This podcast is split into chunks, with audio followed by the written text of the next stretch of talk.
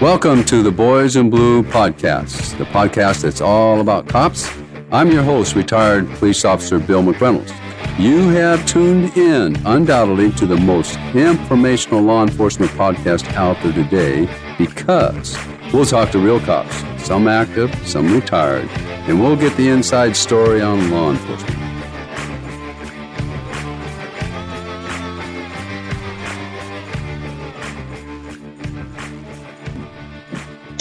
Welcome to the Boys in Blue podcast. Once again, I'm your host, retired police officer Bill McReynolds, seated here in the Boys in Blue podcast studio.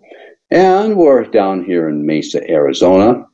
And life is good. We're just now, I don't know, this is being recorded now in right in the throes of summer. We've had 48 days this year over 110 degrees. So if you're somewhere up in the cool northwest, I know I have a lot of friends up there. I've got some friends down in over there in Boston and also over down down there in Florida. Enjoy your weather. We're a little bit toasty here, but we're good. Now, I have as my guest today, uh, he's a guy who knows something about the heat. Not only has he been in Arizona just for a long, long time, but he was a deputy sheriff, uh, chief deputy sheriff in Maricopa County here in Arizona. And I want to welcome to the podcast Jerry Sheridan. How are you doing today, Jerry? I'm good. I'm good. Thanks for having me. I appreciate it. Jerry, you I've were a, on. I've, Go ahead. I've got a quick, funny story about the heat. Okay, I, I was like a young deputy. We used to wear cowboy boots, um, and they had to be highly polished.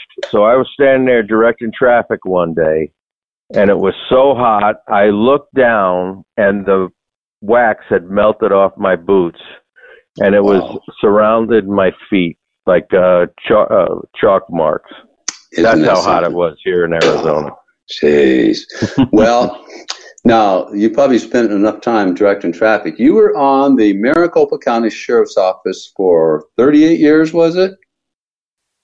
38 years as a full time employee, and two years before that, I was a volunteer reserve deputy sheriff. So I spent a total of 40 years wearing the uniform of a deputy sheriff. Okay, so let me give our audience just a thumbnail sketch here of what's going on, and then we're going to get into it.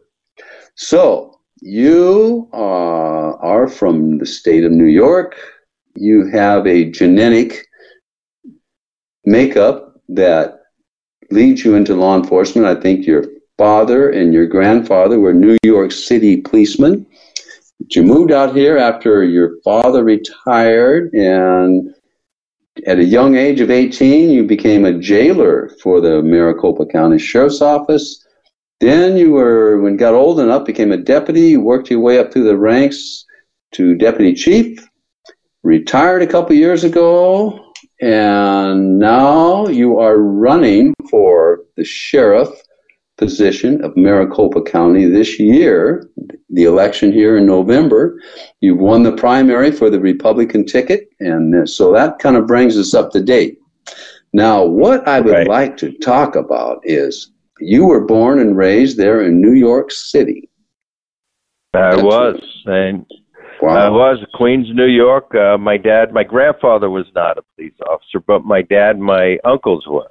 Oh, okay. And uh, yeah, my it was my uncles, and I grew up around them and all their friends, and uh, it it was a big family affair back in New York. And when we moved out here to Arizona, I was 18 years old. I discovered the sheriff's office, and you could be a sworn officer in Arizona back then at the age of 18. So I became a volunteer reserve deputy sheriff. And then when I figured out I needed a job, I became a detention officer. Then I went on to be a deputy sheriff and uh, retired as the chief deputy in December of 2016 after a total of 40 years with the Maricopa County Sheriff's Office. And I'm telling you, it was an honor and a privilege to wear that uniform every day and to serve the public and be a leader in the sheriff's office. Uh, well, I tell you, and if you anybody listens to my podcast, I say it almost every time because it always just amazes me. Being in law enforcement as an officer, especially, is not a career; it's a calling. It's just something about it. Uh, you just want to, you know, help people and make sure justice is served and it's just something that gets in your genes and you miss it and when you leave it's it's it's, it's mixed emotions i know so you started out as in the detention as a detention officer. How was right. that back back in the day? That was 40 years ago. What was that like? Well it was uh, the jail i worked in was pretty crude. It was uh, bars like uh, alcatraz. Uh, you had to pull the lever uh, to unlock the doors, and then you had to pull another lever to to oh actually open the doors. Uh, and uh, yeah, there was a, it was a no frills jail. Oh, it was boy. Uh, quite quite different than the modern facilities uh, we have today. You know, and I tell people um, that was probably the most valuable experience uh, to prepare you for the uh, road deputy that you could ever have. Um, when I was, I'm retired from Pierce County Sheriff's Office up there in Washington State, mm-hmm. and uh, people have heard me t- talk about it before, but part of the probationary period, they would uh, put you up in the jail to work the jail for 30 days, just so you could see what it was like so when you put the arm on someone and said you're going to jail, you know what you were doing to the poor guy. and well, I'm telling yeah. you what. Yeah. Well, you also get to know how to talk to people. You know, law enforcement is a people business. And I think one of the issues we see around the country today is we're hiring officers and deputies that come from a generation that has spent most of their life uh, growing up on an electronic device, on a telephone, on an iPad, on video games, and mm. they've lost the, the skills and ability to communicate with people. And that's not all of it, but it, it's a it's a part of it because I also taught at the community college level for 22 years, and I also noticed over that time that as time went on, you know, the students were less and less engaged with each other, and certainly with me as the instructor. And I figured out one day walking in the campus that they're they're not talking to each other. They're all on their phones, uh, texting each other, probably texting each other right next to each other for all I knew.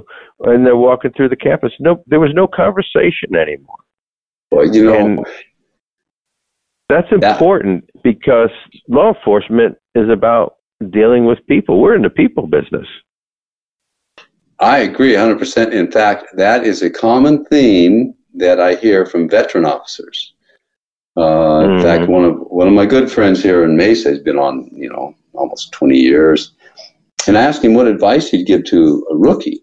And that was what he said learn to talk to people and communicate. He said, I get these young guys out here and uh, they just don't know, they don't take the time or develop the skills to be personable you know, with someone. But anyway, so you started out in the jail, and like I say, that's valuable experience for anyone. And uh, let me ask you this. Now, this is uh, something I noticed when I worked the jail. There was guys up in that jail that I continued to run into my whole career, the same guys. yep. They get out for a while and go back in. They get out for a while and there you'd see them on the street over and over again. Did you have that experience, Jerry? Yes, I did. And there's one inmate in particular. When I was a detention officer, he was the funniest guy in the house, right? And he was just hilarious. If he would have put his mind into being a comedian, he would have been the next uh, Chris Rock or Richard Pryor or something. And years and years later, now I was a lieutenant, a deputy sheriff lieutenant. and I happened to be working um, in the transportation division of the sheriff's office. And here he comes. I recognize him immediately on the chain, but he wasn't that same happy guy anymore. Mm. You know, he'd been in and out and in and out of that system. So I, I pulled him aside and I talked to him, and he remembered me. And he said, "Yeah," he said, "You know, the drugs are just just eating me alive and mm. and all that." And I, I felt bad for the guy because you know, I, I thought about him for a lot of years and wonder what happened to him. And there he was on the chain, uh, looking, you know, about 50 years older instead of the 15 years older that he should have looked.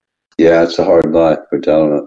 Well, one yeah. of my favorite favorite podcasts, and maybe you know uh, the guest I had. His name was he was the director of prisons there, um, Ernest Turillo. I don't know if you know him or not, but he was in uh, he just retired here recently. He was the director of Arizona prisons, and boy, I tell you, he could tell you some stories about the inmates. You know, they, half of them are geniuses. You know, if they just apply what they were, yep.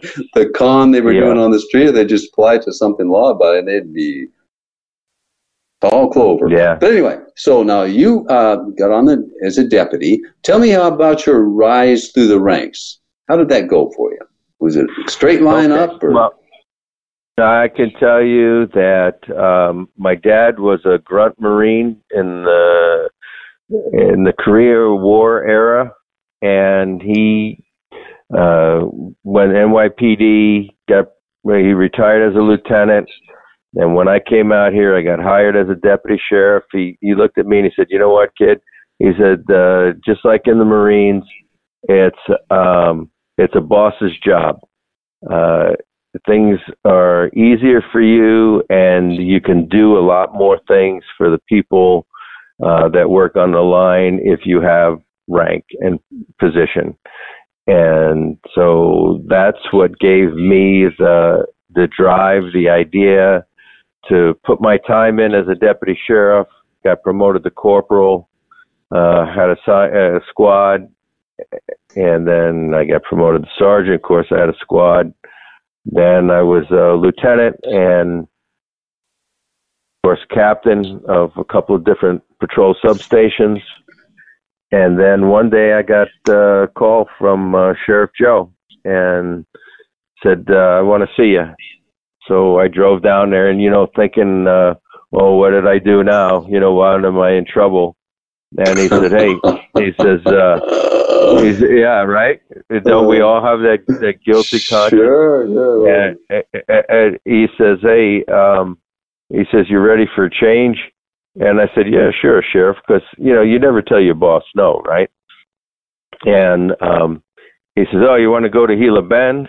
Well, I live in Fountain Hills, so that's a long drive to go to Gila Bend every day to go to work. And I said, "Sheriff, that's where you want me to go. I'll go." And he looked at me and goes, No, he says, I want to promote you to chief over the patrol bureau. Wow. And that's how I got promoted to chief. You know, every one of those other positions, you have to test, you have to take an interview, you have to apply for the job. I mean, it's not easy to get promoted. Yeah, and this was yeah. the first time that, you know, he just called me on, on Wednesday, and on Friday I had brought my wife and kids down there. And next thing you know, I was chief over the patrol bureau for the entire county, which is 9,000. A lot of people don't realize it, but it's 9,226 square miles. It's bigger than seven states. Jeez. And um, now we have, today we have about 4.5 million people here. Man, it's quickly growing into, it's right now, it's the third largest, uh, the fourth largest county in the country. And it's quickly going to become the third largest county um, it's the fastest, largest growing county in the nation and has been the last three, four years. My goodness. Well, so I know um, I had as my guest, I think I mentioned this to you, uh, Larry Wendt. oh, yeah. Uh, now, did you take his place? Was that it, or how'd that work? Or was he was the deputy no, chief? no. He? Larry, Larry, and I, we were deputies together uh, a long time ago, back in the back in the 70s. And, uh, you know, we've known each other since then. And Larry went his way, I went my way. And uh, Larry was, uh, he was the chief over the jails. So Larry had retired. Um, I think before I made chief. Oh, okay. Okay. patrol. Yeah. And then after chief of patrol, I did that for about three years, and then Arpaio came back and said, "Jerry, are you ready for a change?" And I said, "Oh, you're going to send me to Gila Bend?" And he goes, "No." He said, uh. "No, I want you to run the jails for me." And I said, "Sheriff," I said, "I haven't run the, I haven't been in the jails. I haven't been a detention officer for 20 years." And he says, "Oh, that's okay. I like the way you do things." And so I ran the jails for 12 years, and we we helped design and plan for the biggest jail construction project ever undertaken by any county to this day. When we built, I didn't build it, the uh, contractors did obviously, but when we built the Fourth Avenue and Lower Buckeye Jail, the infrastructure, the food factory, the transportation hub, all those things, and hire thousands of people to do that. I did that during my tenure. Uh, besides run the fourth largest county jail system in the country every day. It was quite the experience. And little did I know, and I know we haven't really gotten to this yet, how much that experience was going to make me a better candidate for sheriff. And then after that, uh, the sheriff came to me one day and he said, Jerry, he said, uh, I, I want you to be my chief deputy. I need some help. I need you to help me fix this. And so I was his chief deputy for six years, and I can tell you they were very difficult years because we had the ACLU, the Obama DOJ, and a federal court case that uh, I was not involved in, but I did get involved in it because I was the chief deputy, Mm. and um, that was that was very difficult, and that consumed probably five of the six years that I was the chief deputy.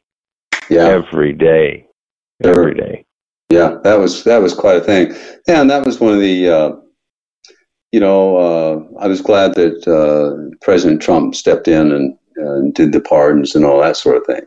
But now, a lot of people, like you say, um, okay, you're going to build a building, that's one thing, but to build a secure facility, I don't even know where to begin on that, Jerry. I mean, you must have learned so much. I mean, uh, a, a building where you know it's got to be escape proof and the transportation hub and all that. Oh my, I don't even know where to begin on that. Jeez.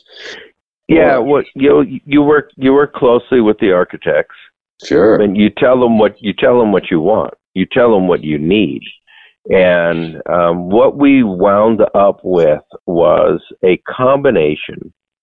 Uh, at the Fourth Avenue Jail, it's probably the most secure county jail in the nation, and at one time, the um, the U.S. Marshals brought in uh, some very serious MS-13 gang members that no other county jail in the country could handle. They brought them to us, uh, and we kept them for six months with without incident. By the way, Mm. um, and that's how secure and what a good job the architects, my staff did in designing that facility.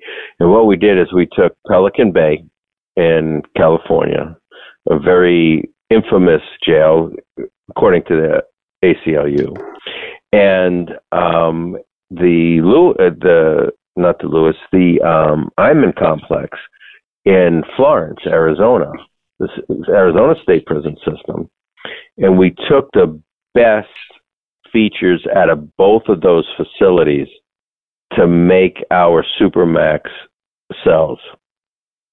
And that's what we did. Mm. And it worked out great. Wow, that's good. and it's super secure. And it's secure for the inmates themselves and for the officers that have to work there. Okay, so you are going. You are now running for sheriff. So I want to Yes. ask you a few questions about that. Okay. So, so you retire, and the current sheriff, former sergeant in Phoenix PD, I believe, Correct. um, after all the Obama harassment of Sheriff Arpaio and the money that poured in from the Democratic Party, uh, Sheriff Joe lost that race to the current sheriff. Right, and, in, including George Soros. George Soros put in $3.2 million into the county race. So money speaks in these elections. Uh, sometimes it does. Yeah, yeah. Okay, so were you retired uh, when the current sheriff took over? Yes, chief deputies uh, retire when their sheriff loses. I see. Okay. It, it, it's just a, a fact of life. Sure. That's what happens. Now, your but your experience in the sheriff's office, and a lot of people don't realize this. They see the deputy out in the street, but they don't realize. And I've got a lot to learn about that. I'm not sure about that, but um, it seems to me that the jail is would take up more, be more time consuming and work intensive than actual patrol. Is that true? I mean, you have that the facilities, several of them, and plus the staffing, it all comes under the sheriff's venue. How does that work, Jerry? The sheriff um, is broken down 75% of the sheriff's office is the county jail system in Maricopa County, and the other 25% is the law enforcement side. So you can see that three quarters of the sheriff's office is the jail operation. And it is very time consuming, very litigious. I mean, those inmates have nothing to do better than to sit there and write grievances and write lawsuits and complaints. And so it takes up a lot of administrative time, uh, especially compared to the patrol function, the law enforcement function, the detective side. And, you know, that's one thing that a lot of um, people that work in a police organization are not prepared to be the sheriff because they don't have jails. They don't have that function. Uh, if, and if they do, it's a little holding cell, temporary facility um, it's nothing like the requirements for housing uh, inmates waiting to go to trial and all the civil rights that they have as unsentenced prisoners compared to somebody that's been sentenced to a DUI and is going to spend 48 hours, 30 days in jail. Uh, there's different rights, there's different uh, constitutional rights to those types of inmates, and it, it gets actually gets very technical. Plus the medical issues they have to be tended to, the laundry, the hygiene, um, oh OSHA yeah. regulations. Sure. Um, you know, you, you can just imagine the security issues, the crimes that go on behind bars.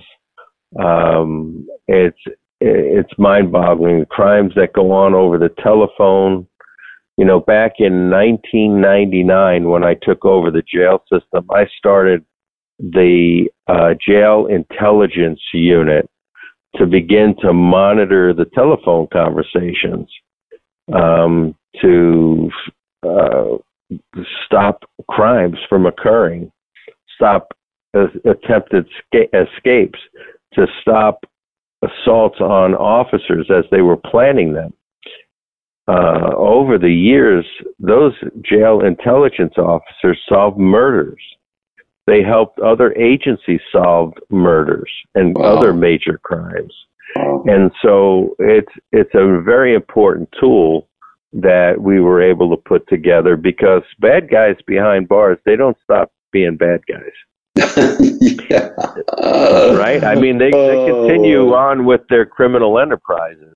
Sure. And I sure. can tell you, the current sheriff we have right now, he has given them the greatest tool to continue with their criminal enterprises. He's given them iPads. He's given them access to the internet. He's given them access to uh, phone calls over the iPads. And it's next to impossible for the jail intelligent people to keep track of what they're doing.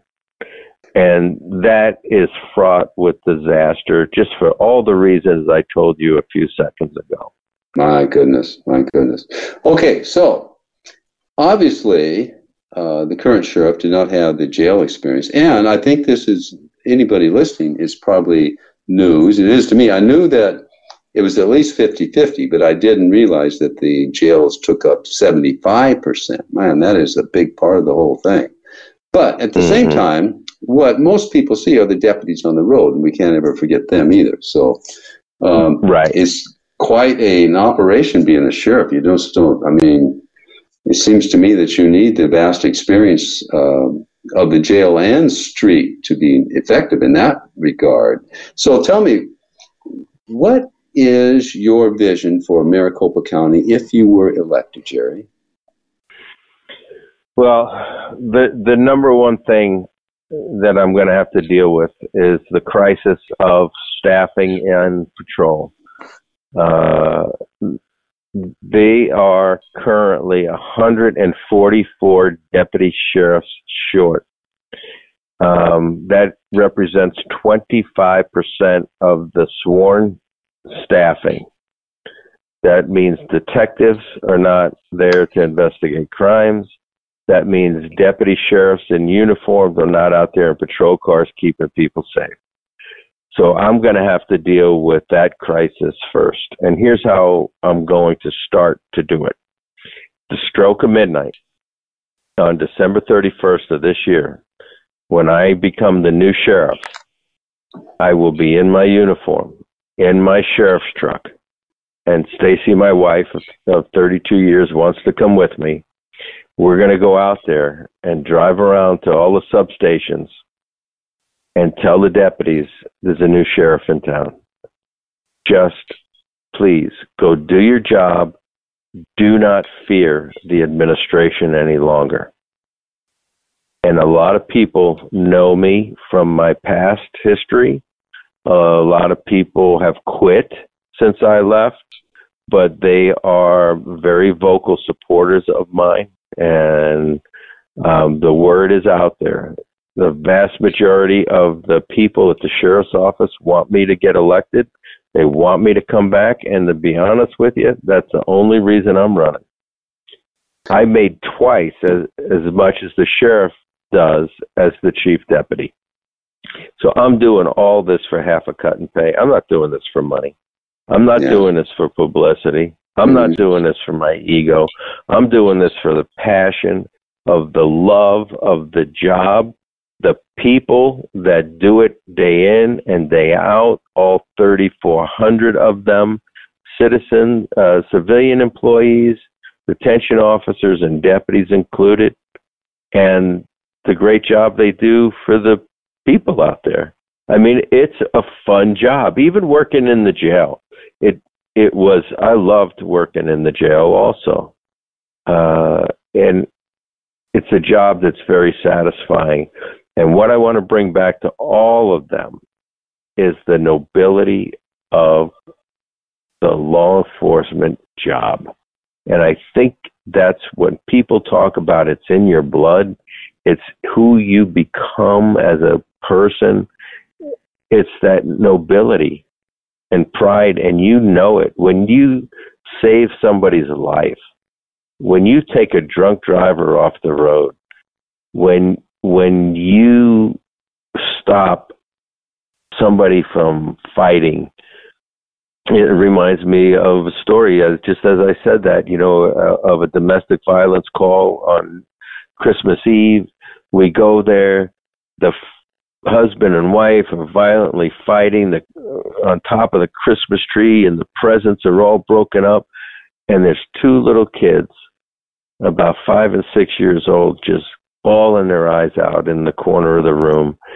And so we took mom and dad and put them in two different patrol cars, and I went back in the living room.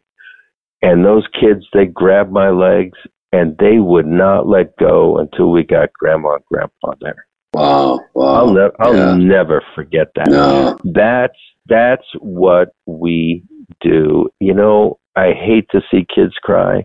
Oh, sure. Th- that day, it was. It, I'm talking about this probably 40 years later.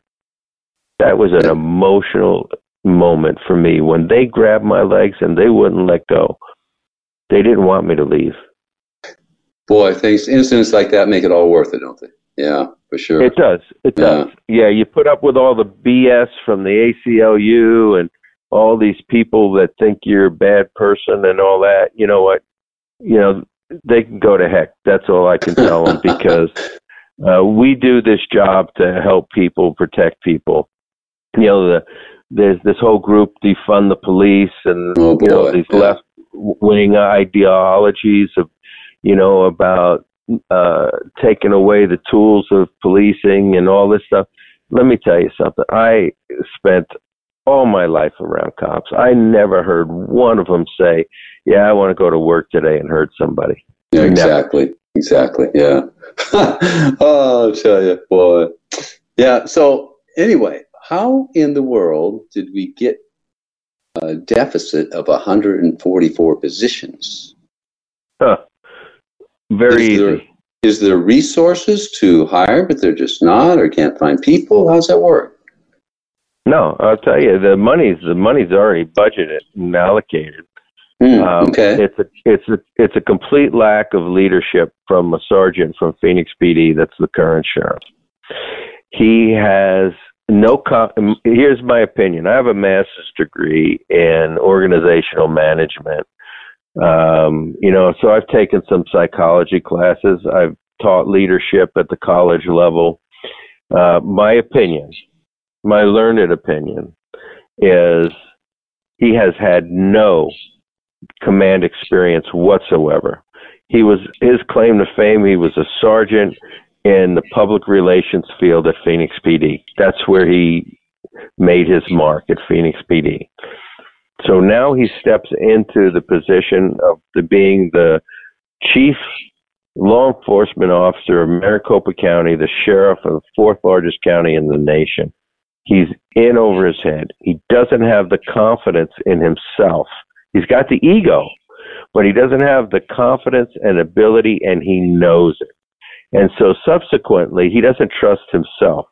So then he doesn't trust anyone else in his staff. Matter of fact, some of the people that he brought over, matter of fact, all of them except one that I'm aware of, that he brought over with him from Phoenix PD quit on him in a short period of time.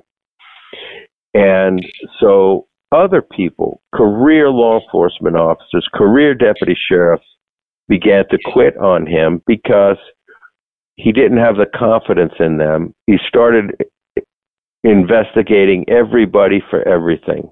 Mhm. There was there was there was just a a uh, newspaper article last week uh, from the Associated Press. It was on the local news.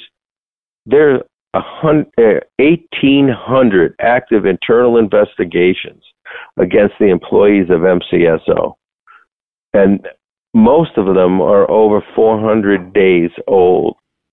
Um, they only have by state law he only he only has 180 days to from start to finish otherwise he's in violation of state law so go yeah. figure out why nobody's chased him down for that so they live and work under a very oppressive Mm. uh, organization so they've been quitting since 2017 Mm. this has happened over the last three and a half years.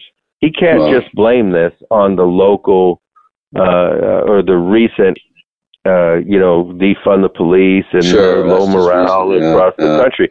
This has happened since 2017. Uh, This is Uh. why I'm running. I'm running because the people at MCSO began to ask me to run in 2017 as people began to quit. And I'll make it quick, but I'll give you a great example. I went to the police academy with with a guy, and he was a great deputy sheriff.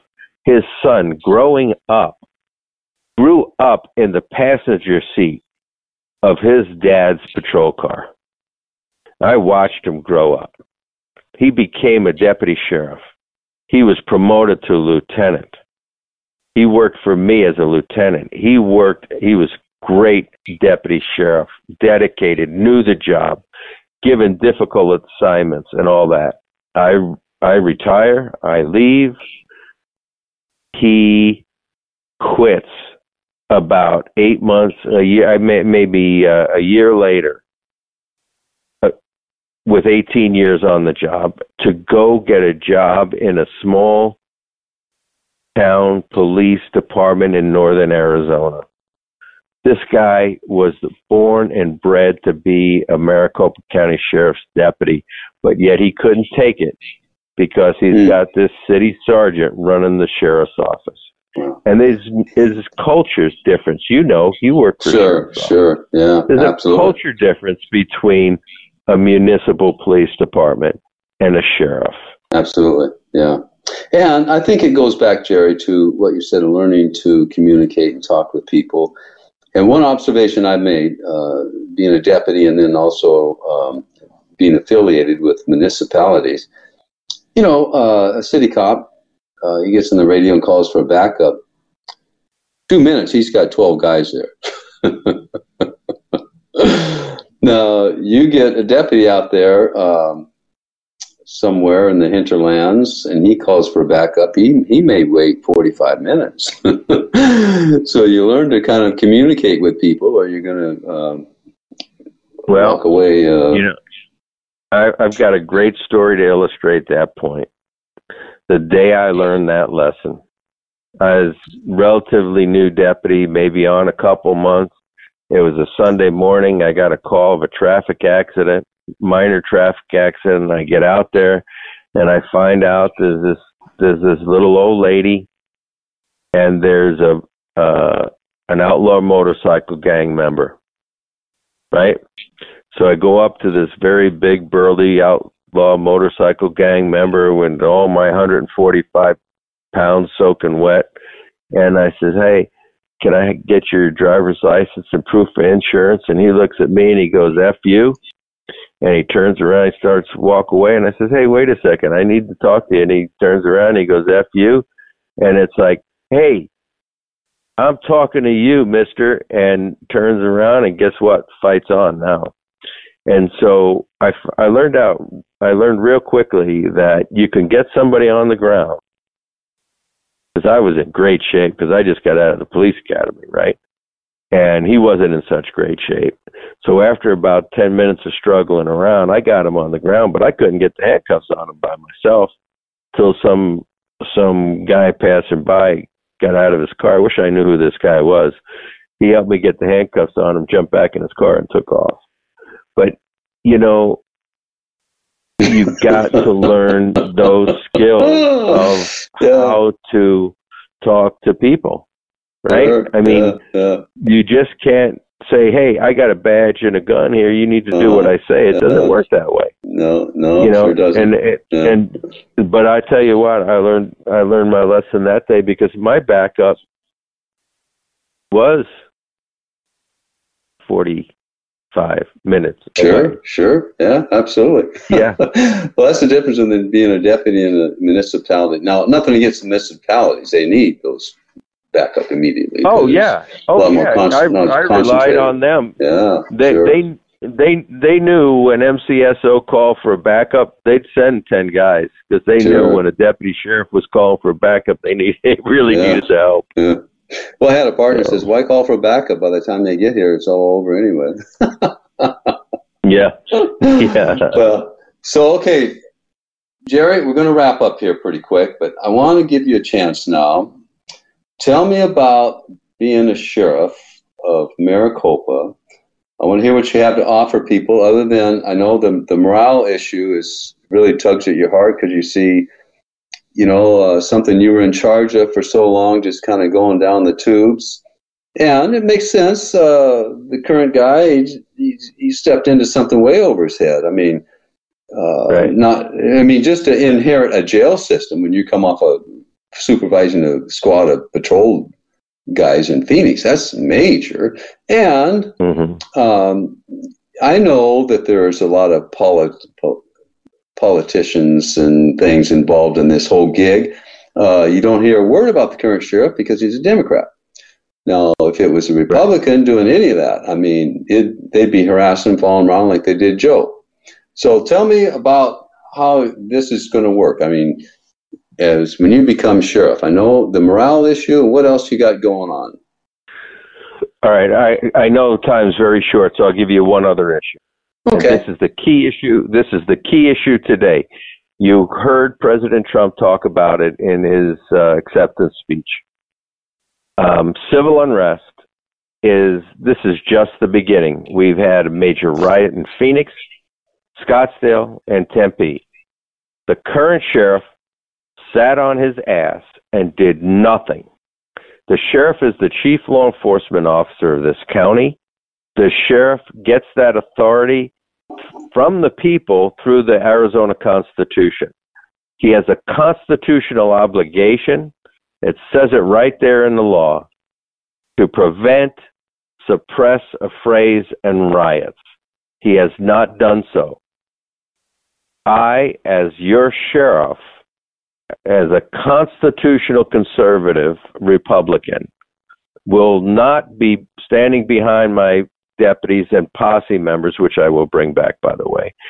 I telling them what to do. I will be in front of them, helping the Phoenix Police Department, Scottsdale Police Department, Tempe Police Department in suppressing these riots because they need the help and it's the sheriff's constitutional responsibility to do that. There is as big a difference between the current Democrat sheriff that you have and what I represent as a career deputy sheriff who's now seeking to be your sheriff, as there is between President Trump and Joe Biden. You have that big of a difference of a choice between me and Sergeant Paul. Well, I tell you And what, Jerry. It's critical. It's critical who your sheriff is because the civil unrest is not going to stop. They've already threatened that. You need somebody that's going to be out there to protect your safety and your property. Well, there's only one thing that would keep me from voting for you, Jerry. But Now, this may not be fair to you, but I'm going to ask you to commit to something. If, in fact, you become the sheriff of Maricopa County, will you make a commitment not to kneel with the protesters? well, that's normally part of my speech. I only I kneel is a sign, kneeling is a sign of submission.